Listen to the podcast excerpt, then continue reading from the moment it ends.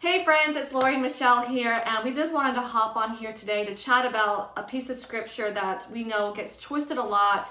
We heard it in wrong contexts previously before opening up our Bibles and studying the truth for ourselves. So we want to share that with you. We actually over on our Move Live Faithfully channel, we shared the Bible study, part of our Bible study of going deeper into this, and we're opening up in Matthew chapter 18. So if you have your Bibles with us, go ahead and do that. If you don't, that's okay, so you can listen to us. We're going to be focusing mostly on chapter 18, verse 20. We're going to read it here so you guys can have context if you don't have your Bibles in front of you, the verse in your brain.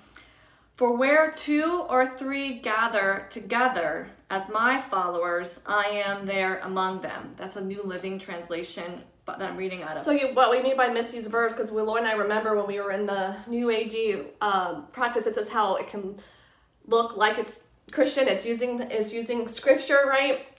But what people use to support or, their claims that when you get together, together, two or more, you can get what you want. So get you know pray when you there's groups of you like pray. God's gonna hear your prayer. He's really gonna hear you. And you, know, you just sit here real quick. Just sit with that one. I just read that to you. For where two or three gather together as my followers, I am there among you.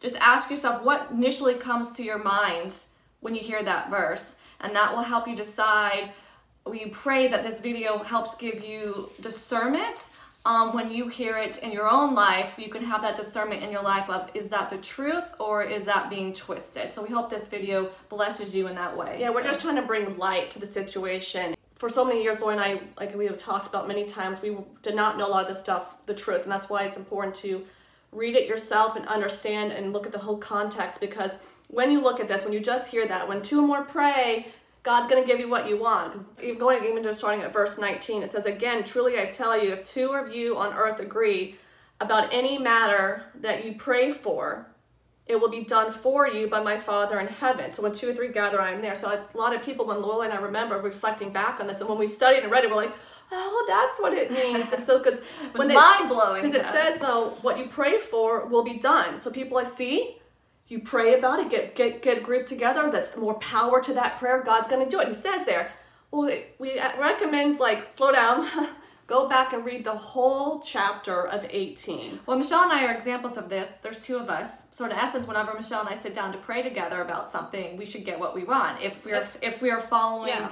the twisted ways people script this, and we must admit that never really quite happens. So it was really helpful for Michelle and I to learn the truth. That's also why we're reading the Bible again. We want to encourage you to read the Bible again so you can have truth in front of you and understand it so you can have that discernment in your life. So go back to look yeah. at more of more things that we learned from this scripture. So when you go back and look at the whole chapter, look at how it begins and then how it ends. And, and then so what is the overarching theme, theme of what Matthew was trying to get across from Jesus' teaching in this. Right, and then when you come back and you look at these verses 19 and 20, you can then start to see what this is about.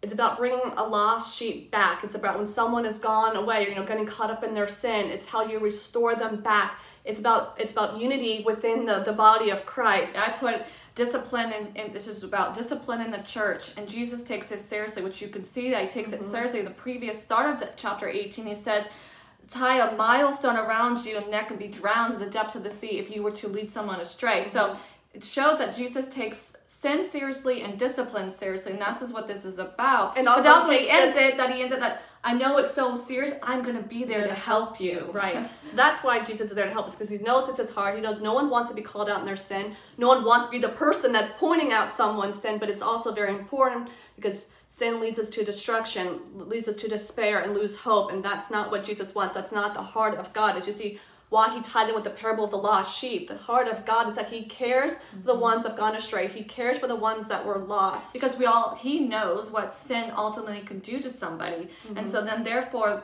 I think we live in a world where people don't want to talk about sin, don't want to talk about repentance. And actually, we're studying the book of Mark, and the first start of Mark, chapter one, is key message is about repenting from John the Baptist. So it's a key message in the gospel is repenting of your sins. And so I think though we've lost the sight of the beauty and helping each other out in the mm-hmm. in the body of the church. Like this is the, the church body of Christ followers. I feel like we've lost the beauty side of the idea of Well, helping one another out. in a nutshell that I just that's important because I think the reason why I around a repentance also is because I think so many people make it be like you're better than someone else and that's why you have to remember how it started humble we got to all realize we all are at the same level and to me that when you were when we all can see that remember that it's easier to confront like hey I sin too maybe it doesn't look like that or I struggle like well I'm not there with it so you'd be like we I understand that you're struggling sin I do too and I think it's that like Jesus is trying to like help us see that but he knows it's hard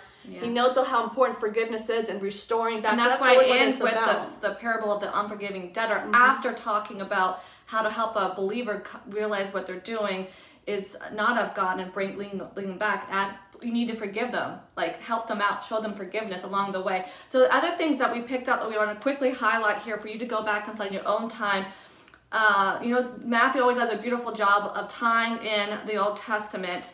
So here he again, when he talks about the two or three together up at the top, that if you go and privately tell the person they're sinning, they don't listen, go and get a group, comes from Old Testament, Deuteronomy chapter 19, verse 15. So write that down, go study that verse, see the connection of the, what Matthew and uh, Jesus is getting across here, the power of having other people present when yeah, it, it's a bigger picture going on. We uh, we talked a lot about this more inside our in-depth Bible study, and also we did a recap, but we studied even more. We saw a different perspective on this as well. But it was all about restoring, forgiving, uh, disciplining, bringing a lost sheep back. It's not about pointing fingers and making someone feel bad. It's to be like, hey, I, I see you're struggling, and I care so much about you. I want to help you, and it's more about I'm going to lead you to the person that can yeah, help and it's about getting more people to pray about that person, to help that person, to guide that person, to be there for that person. It's not about making that person feel bad. That goes back to why it started without being humble. We all have to remember that we've all go through this. We're all gonna have seasons of struggling with a sin or something in our life, and it's us as a community to help restore them, as I said, back to Jesus. And that's what a lot of you guys did for Michelle and I, and so that's why we share this again yes. because That's what this us is as a church, it was a it was, our story. Hopefully, is a beautiful reminder of the, that this can be a beautiful thing, a Yes. good thing, and it should be a beautiful and good thing in our everyday lives as a Christian. That watching out for one another, bringing something up to another believer if you see them that you know that that might lead them down to the wrong path. So that's why we share this because we know a lot of you who followed us saw us getting into law of attraction. A lot of you said you left us, but you were praying for us. But some of mm-hmm. you we know stayed around and watched us, and we want to bring that awareness back. Like if we, you know, we heard that person that Jesus said we were leading some of you to to to the wrong, and so we've you know are coming back, owning what we did.